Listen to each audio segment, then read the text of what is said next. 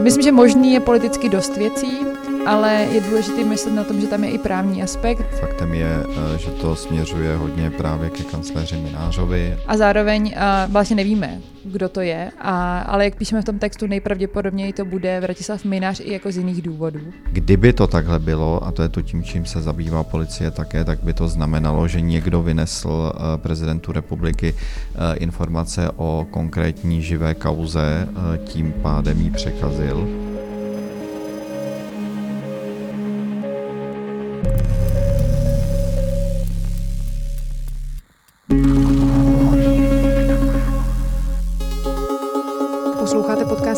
Respekt, zdraví vás Hana Řečicová a tentokrát si povídáme s kolegou Ondřejem Kundrou a reportérkou Andreou Procházkovou a to o dění kolem prezidenta Miloše Zemana, kanceláře prezidenta republiky nebo o právním rozměru celé situace. Tu už jsme vlastně společně s Ondřejem Kundrou nastínili v podcastu minulý týden ve středu a díky novým skutečnostem si celou tu věc můžeme rozebrat v širších kontextech právě teď. Ahoj Ondro. Ahoj. Ahoj Andreo. Ahoj. Andreo, Ondro, taková lidská otázka na začátek. Co vám teď na celé té kauze v pondělí s tím mírným odstupem postupem připadá nejdivnější? Mně pořád na tom připadá nejdivnější to, co mně přišlo nejdivnější od začátku, a to z jakého konkrétního důvodu nejbližší okolí Miloše Zemana uneslo Miloše Zemana, tím chci říct, proč mají potřebu se chovat kancléř Minář, tak jak se chová a další poradci kolem prezidenta, z jakého důvodu si privatizovali ten úřad, přesněji řečeno, co konkrétního tedy sledují tím, když před veřejností dlouhodobě zatajují to, že Miloš Zeman je na tom velmi špatně zdravotně, proč chtějí tenhle ten stav prodlužovat, proč jim jde především o ně samé, ale hlavně, co tedy přesně chtějí dosáhnout. Andreo. Mně na tom přijde nejvíc paradoxní situace to, že jeden nevolený úředník, který ještě jako nemá prověrku a okolo něj se točí jako několik kaus a policejních i soudních, tak vlastně tady blokuje dění a má kontrolu nad uh, jednou polovinou výkonné moci, což je prezident a my kvůli němu nejsme schopni se vůbec nic dozvědět, protože on se rozhodl, že nechce a to, jak stát je neschopný se s tím jako vypořádat.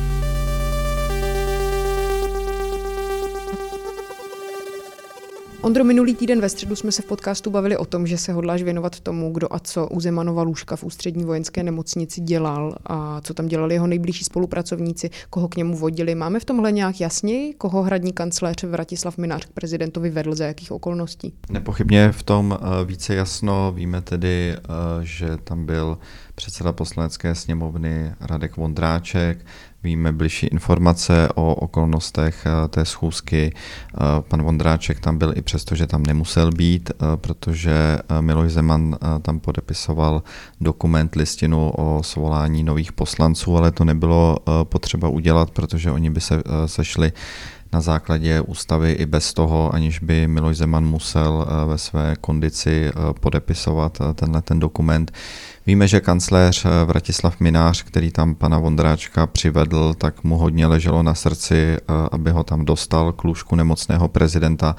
Leželo mu to na srdci v těch největších detailech, takže když pan Vondráček přijel, což popisujeme v tom článku, co máme teď v Novém Respektu, který se jmenuje Všichni prezidentovi muži, tak když eh, pan Vondráček přijel před areál UVN, kde Miloš Zeman leží před tu konkrétní budovu a nevyznal se tam, tak kancléř Minář pro něj posílal posílal policistu, aby ho co nejdříve přivedl na to oddělení, kde si ho kancléř Minář převzal, policistu poslali pak pryč eh, a odvedl ho tedy k prezidentu Miloši Zemanovi. Odtud jsou tedy ta jeho tvrzení o tom policejním doprovodu, která eh, předtím byla nejasná, policie se od toho distancovala. Přesně tak a ve skutečnosti to samozřejmě žádný policejní eh, doprovod nebyl. Ve skutečnosti to bylo tak, že ho tam chtěl dostat kancléř Minář, předsedu poslanecké sněmovny a hold byl asi pohodlný líný sejít o to patroníž a vyzvednout tam táp chápajícího, bloudícího Radka Vondráčka, dovez ho k lůžku prezidenta, tak tam poslal policistu, ale to skutečně nebyl žádný policejní doprovod ve smyslu, že by za to byli odpovědní policisté, že by ho tam vedli. Co třeba říkáš na to Vondráčkovo vystoupení včera v otázkách Václava Moravce na české televizi, protože mně připadá, že čím víc eh, zkrátka se novináři nebo veřejnost o tady tuhle tu záležitost zajímá, tak tím víc prezidentovo bezprostřední okolí, včetně právě i Radka Vondráčka, tak nějak tápe a celé to působí jako nějaký jak trošku s prominutím na blblý seriál. Tak my dokonce máme na obalce Respektu eh, napsáno od karikaturisty eh, pod tím vyobrazením eh, poradců prezidenta Zemana kancel v úvozovkách sitcom 2021 Česká republika. Vypadá to jako samozřejmě nějaký jako hodně hloupý sitcom, kde je stvárněna celá řada hodně hloupých rolí a jedna z těch nejhloupějších je, kterou hraje předseda poslanecké sněmovny Radek Vondráček, což je pozoruhodné vzhledem k tomu, že to je třetí nejvýše postavený ústavní činitel, tak člověk by říkal, že na tomhle místě nemá sedět eh, jako hloupý člověk, eh, ale když už nic jiného, tak se pan Vondráček eh, nechal v tomhletom díle tohoto v uvozovkách sitcomu zmanipulovat prezidentovým okolím, byť zase přesně to úplně jakoby nevíme, jak tam probíhala ta komunikace mezi ním a kancléřem Minářem. Každopádně, a to, to je zajímavé, to podepisování listiny, to víme díky české televizi včera, probíhalo až poté, co vlastně nacvičovali s Milošem Zemanem podpis Eh, té listiny. Eh, na tom videu, které zveřejnil kancléř Minář, eh, bylo vidět, že mu nejde vůbec o Miloše Zemana, ale vlastně obranu sama sebe, teď myslím kancléře. Nebylo tam datum, kdy ta listina byla signována ti pánové tam nebyli v rouškách, ty se ptala předtím na ty schůzky, ona samozřejmě neprobíhala jenom s Radkem Vondráčkem, těch lidí tam bylo více, byl tam jeho tajemník pan Hlinovský, byl tam šéf protokolu pan Kruliš ten jeden den, dneska víme. A to je taky zajímavá okolnost, že tam měl se stavit i bývalý prezident Václav Klaus a nějaký hovor měli vést, ale Milošem Zemanem. Ale všechno to jsou zprostředkované informace, protože samozřejmě prezidenta ta kancelář dosud jako neukázala mimo toho krátkého videa, které rozhodně neukazovalo nic o schopnostech Miloše Zemana zastávat ten úřad. To, co ukazovalo, aspoň pro mě především, je, že kancléř Minář je velmi sobecký muž, uh, kterému záleží především uh, na sobě samém, který je ochoten vystavit prezidenta zdravotním rizikům, když si neveme roušku a který se řídí nějakými zájmy. Poslední věta k tomu bych řekl, že není potřeba zároveň v tomhle Miloše Zemana litovat, protože Miloš Zeman byl tím, kdo si vybral tyhle ty eh, nejbližší spolupracovníky, takže to byla jeho svobodná eh, volba, že si do svého okolí vybral tyto lidi. Důkaz, jak moc Vratislav Minář chtěl aby ten podpis vyšel, je to jeho reakce po té, co ten podpis pan prezident tam dá. My teda nevidíme, že ho dá, ale on ho pak ukazuje ten dokument s takovým jako potutelným smíchem toho, je, tak my jsme to dokázali. A to bylo vlastně pro mě důkaz toho, co říká Ondřej, že tam to vážně asi bylo jako nacvičený a snaží se tam jako vodit lidi, kteří říkají, pan prezident na tom není tak špatně, mluví, komunikuje a, vla, a vlastně zapomíná na to, že tohle nikdo nerozporuje. On, pan prezident může mluvit, on může komunikovat, on vlastně může mít chvíle, kde je naprosto jako v pořádku, mentálním, a, ale tam jde o to, že jako celkově nemůže systematicky vykonávat a zastávat úřad prezidenta. A to je to, co říká ta zpráva ústřední vojenské nemocnice.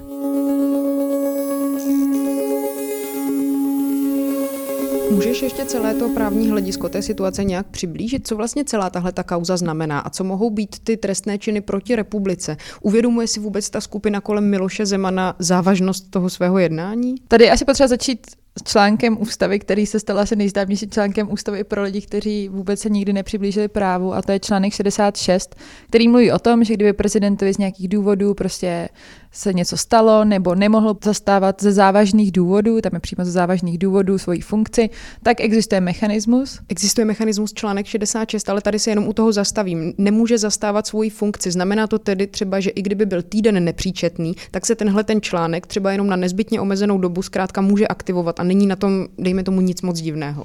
Teoreticky ano, tam je problém, že my vlastně nevíme, jak ho v praxi využívat. Na to je teď několik právních analýz v Senátu, který to už řeší od vlastně jara, kdy se o tom začalo mluvit, že pan prezident není vidět na veřejnosti, stojí jmenování soudců a dalších vlastně věcí, které by měl prezident dělat, když je jako v pořádku. Tam je jako několik variant, několik scénářů, takže teoreticky, a jak to dneska podává Senát, a lze ten článek 66 brát jako takový jako odchod na nemocenskou, s tím, že to nebude na konkrétní časový úsek, ale bude to na dobu neurčitou a když se panu prezidentu udělá dobře, například jako bude na veřejnosti dělat to, co by prezident měl dělat, nebo bude schopný jako mít nějakou tiskovou konferenci, tak se ty komory, jak dneska slibují obě, jako usnesou na tom, že to zruší.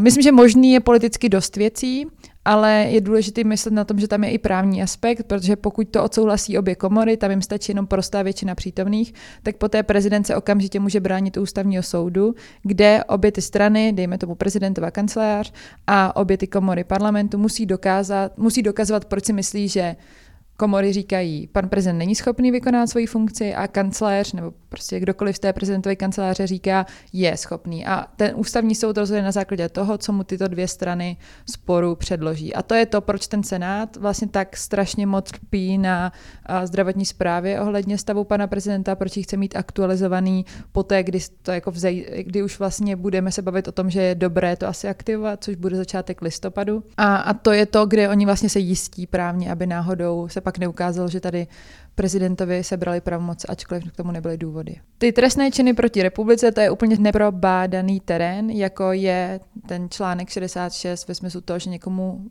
v prezidentském úřadě odebíráte pravomoce.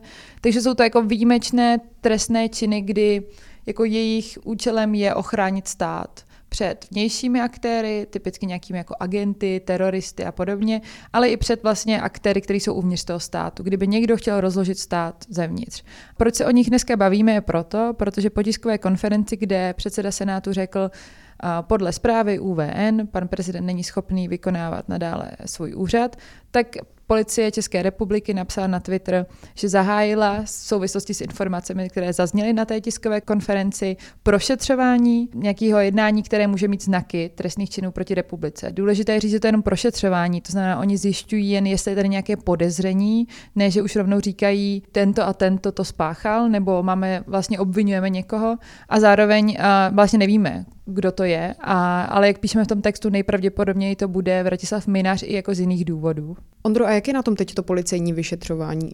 Policie zatím eh, neřekla eh, nebo nejmenovala žádné konkrétní lidi v okolí pana prezidenta, tím myslím eh, Vratislava Mináře nebo Martina Nejedlého nebo někoho jiného, že by se tímto konkrétním člověkem zabývala, ale faktem je, že to směřuje hodně právě ke kancléři Minářovi ta policejní aktivita, zabývá se policie podle všeho jako několika věcmi, eh, když se bavíme o těch trestných činech proti republice, eh, tak eh, tam jako nějakým způsobem podle těch našich informací se zabývají možnou sabotáží, zjednodušeně řečeno, jestli právě někdo jako Eh, se nesnažil eh, odklidit prezidenta eh, do nějakého jako ústraní, převzít jeho pravomoce, usurpovat si je, vzít je, ukradnout je a vykonávat je za prezidenta, protože prostě takovou, takové pravomoce kancléř nemá. A jak myslíš, že je to pravděpodobné? Že se to stalo? Eh, to je samozřejmě jako otázka eh, a to bude muset eh, zodpovědět hlavně jako policie, jak přesně to tam probíhalo na hradě v těch uplynulých měsících, jestli nebyl prezident udržován záměrně v nějakém jako větším limbu a jestli pak některé pravomoce nevykonávali za něj lidé v jeho okolí. Ale tohle to není jako jediná věc, policie se také zabývá, to v tom článku popisujeme a vlastně tím, jestli eh, vlastně se k prezidentu Zemanovi v minulosti eh, nedostaly nějaké utajované informace. Které by on třeba mohl zadržet. Třeba nebo s nimi nakládat eh, nějakým špatným způsobem, ale hlavně by se k němu neměli dostat, protože tady konkrétně by mělo jít o informace, kdy Miloš Zeman On, jak víme, v minulosti útočil a dál útočí na vedení bezpečnostní informační služby, které takové hodně staví hráz proti pronikání ruského čínského vlivu. Prezident se chce zbavit ředitele BIS Michala Koudelky, no a právě v rámci té jedné své jako ofenzívy uvedl na veřejnosti, že má k dispozici informace od nějakého agenta BIS z minulosti, že BIS odposlouchávala jeho okolí, konkrétně toho proruského poradce Martina Nejedlého. Kdyby to takhle bylo, a to je to tím, čím kterým se zabývá policie také, tak by to znamenalo, že někdo vynesl prezidentu republiky informace o konkrétní živé kauze, tím pádem jí překazil je otázka, jestli a jakou roli v tom hrál třeba kancléř Minář a další lidé. To je to, eh, co se snaží také eh, ta policie nějakým způsobem rozluštit.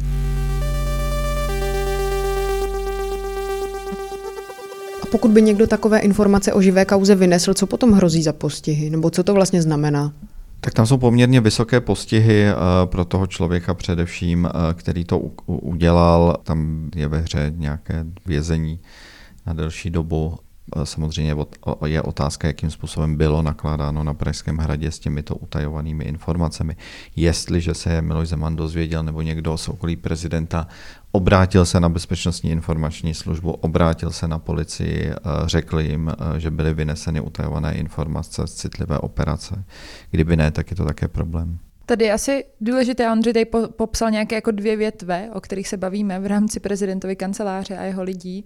A už jako tady je potřeba podle mě pořád opakovat, jak moc jako závažné to je. Oni se pravděpodobně, většina z nich, ten únik informací je jako jiná záležitost. Ta sabotáž si myslím, že bude jako těžké prokázat komukoliv z prezidentova okolí, protože nikdo vlastně neví, jak se prokazuje, tady je přímo napsáno, úmysl poškodit ústavní zřízení. Musí by přímo jako prokázat, že tyhle lidi okolo prezidenta chtěli udělat tohle a to je prostě těžké, pokud nemáte něco. Ale jediné, jediné co jsem k tomu chtěla říct, je to, že je to vlastně nehorázný, že my se tady bavíme ohledně úř- jako úřadu prezidenta republiky a lidí, který má okolo sebe a mluvíme tady o trestných činech, které jako jsme si mysleli, že když už něk- proti někomu použijeme, tak to bude nějaký terorista, ale ne rozhodně někdo, koho jako zvolili lidi a který si tam jako najmenoval okolo sebe nějaké úředníky, kteří mají jako dělat svoji práci a očividně jako dělají všechno jen ne svoji práci. Mě ještě napadá, proč vlastně tady ten zmíněný článek 66, proč ho aktivovat až někdy 8. listopadu? Proč ne dřív? Tak za prvé je to proto, protože musí aktivovat uh, vedle Senátu, ve kterém je podle mě jako většina dneska úplně jako v pohodě, tak sněmovna a musela by se svolat ta stará, protože ta nová se sejde, pokud se nepletu, tak 8. listopadu. Radek Vondráček dopředu řekl, že už starou nesvolá. Ono to dává smysl, tam jsou nějaké lhůty, muselo by to být jako komplikované. Takže a... ale dává to smysl, není to zkrátka tak, že by se tomu někdo třeba chtěl vyhnout. Dává to smysl i ve smyslu toho, že ta nastupující nová politická síla v této staré sněmovně nemá většinu. To neznamená, že by hnutí ano nakonec proto třeba nezvedlo ruku, protože tohle není jako, to je důležité říct, tohle není jako politicky zabarvené rozhodnutí. Ano, je to politické rozhodnutí v tom, že to rozhodují politici, ale když tu máte jako neschopného prezidenta vykonávat funkci, tak je pro všechny jako přirozeně dobře, aby aspoň někdo na chvíli zastával ten úřad, než se pan prezident teda jako dá do pořádku. A ta druhá věc, co ukazuje to, že to vlastně neaktivujeme dneska, je to, že Senát a především šéf Senátu, se kterým máme i rozhovor v Respektu, kde o tom tak trochu jako mluví, jsou velmi opatrní už jenom kvůli tomu, že to je jako historické rozhodnutí. Nikdo nikdy tohle nepoužil. Všichni asi doufali, že se do téhle situace nedostaneme, že třeba by pan prezident, jakýkoliv pan prezident v takové chvíli rezignoval, protože má pocit, že mu ubývají síly a má jako dobrý zájem v srdci na tom, aby ten stát jako fungoval. A za druhé také, že co kdyby se ten stav prezidenta zlepšil a už tohle usnesení tady bylo. Nicméně ta jeho role začne být nejdůležitější po té první schůzi sněmovny, kdy Andrej Babiš podá demisi a bude potřeba jmenovat nového premiéra. A to je, myslím, to, co je tam brzdí, že oni sami říkají, že dneska se o tom bude projednávat až 9. listopadu, aby stihli aktualizovat nebo získat aktualizované informace o zdraví prezidenta, aby co nejméně jako zasáhli do té funkce, pokud by to nebylo potřeba. My si neustále bavíme o tom, že tahle ta věc je bezprecedentní pro Českou republiku. Existuje nějaký odraz téhle kauzy v zahraničí? Třeba víte o něčem? Napadá vás něco? Určitě se zřešil zdravotní stav různých jako prezidentů v, v Evropě i mimo Evropu, tak eh, tak na mátkou si vzpomínám, že třeba François Mitterrand, bývalý francouzský prezident, eh, poměrně dlouho tajil eh, své závažné onemocnění. Pak se to teda nějakým způsobem řešilo. Ale jako je fakt, že tahle ta situace, o které se tady bavíme kolem Miloše Zemana, je v něčem jako nová, unikátní, protože neřešíme jenom jeho zdravotní stav, ale řešíme právě to, eh, že se jeho nejbližší spolupracovníci možná pokusili unést ten prezidentský úřad nikoli ve prospěch veřejné moci, ale ve prospěch nějakých svých osobních temných partikulárních zájmů. Přesně, to je ta bezprecedentnost, protože bavit se o zdraví jako nejvyšších státníků je naprosto normální věc. Bezprecedentnost v tomhle případě je, nevím jak moc, když se koukneme všude, ale po jako Evropě, dejme tomu možná i těch Spojených státech, jako se rozhodně nestávalo do takové míry, že ty úředníci vlastně přebírají do určité míry tu moc prezidentovu, protože jestli prezident teda není schopný vykonávat úřad, tak bychom se měli ptát, jak dlouho nebyl a v předchozích jako měsících a co se teda na hradě dělo, jak ty jeho rozhodnutí vypadaly, co když podepíše akt na jmenování jako předsedy nového uh, krajského soudu, jako je to prezidentova vůle, nebo je to vůle jako kancléře, jako to jsou všechno ty otázky, kde jako je potřeba zmiňovat to slovo bezprecedentní. Když se podíváme na chod státu, co teď nějak, řekněme, stojí během toho, co je Miloš Zeman nemocný, nebo co byl hospitalizovaný, nebo co zkrátka ty záležitosti hradu jsou tak nějak víc vidět, a nebo třeba která jeho rozhodnutí mohla být tak nějak pochybná.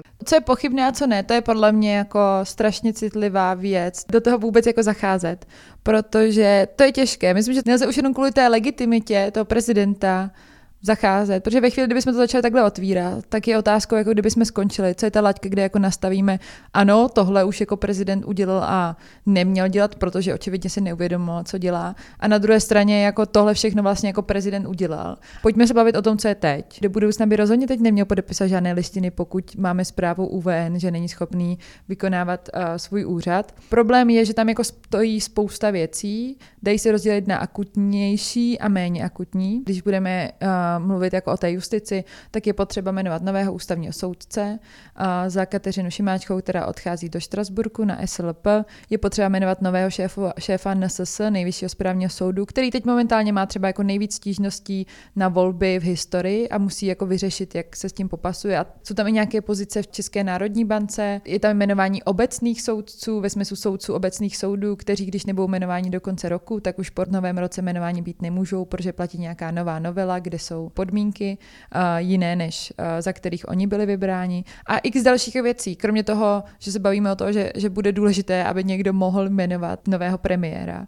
Takže těch věcí tam je spousta, my se můžeme bavit o jednotlivostech, ale jako problém je, že tady ta jako neschopnost prezidenta vykonávat tu svoji funkci jako brzdí celý ten politický život, který jak dneska říkají všechny ty strany, které sedí u toho vyjednávacího stolu, je problém, že stojí. A proto je logické, že oni uvažují na tom, že část těch pravomocí bude mít nová šéfka sněmovny, jak to vypadá, Markéta Pekarová Adamová, a částečně premiér, ať už vlastně starý dosluhující premiér Andrej Babiš nebo nový, pravděpodobně Petr Fiala. Uvidíme, jak budou ty jednání. Tak díky. Tak děkuji. Ahoj. Ahoj a děkuji.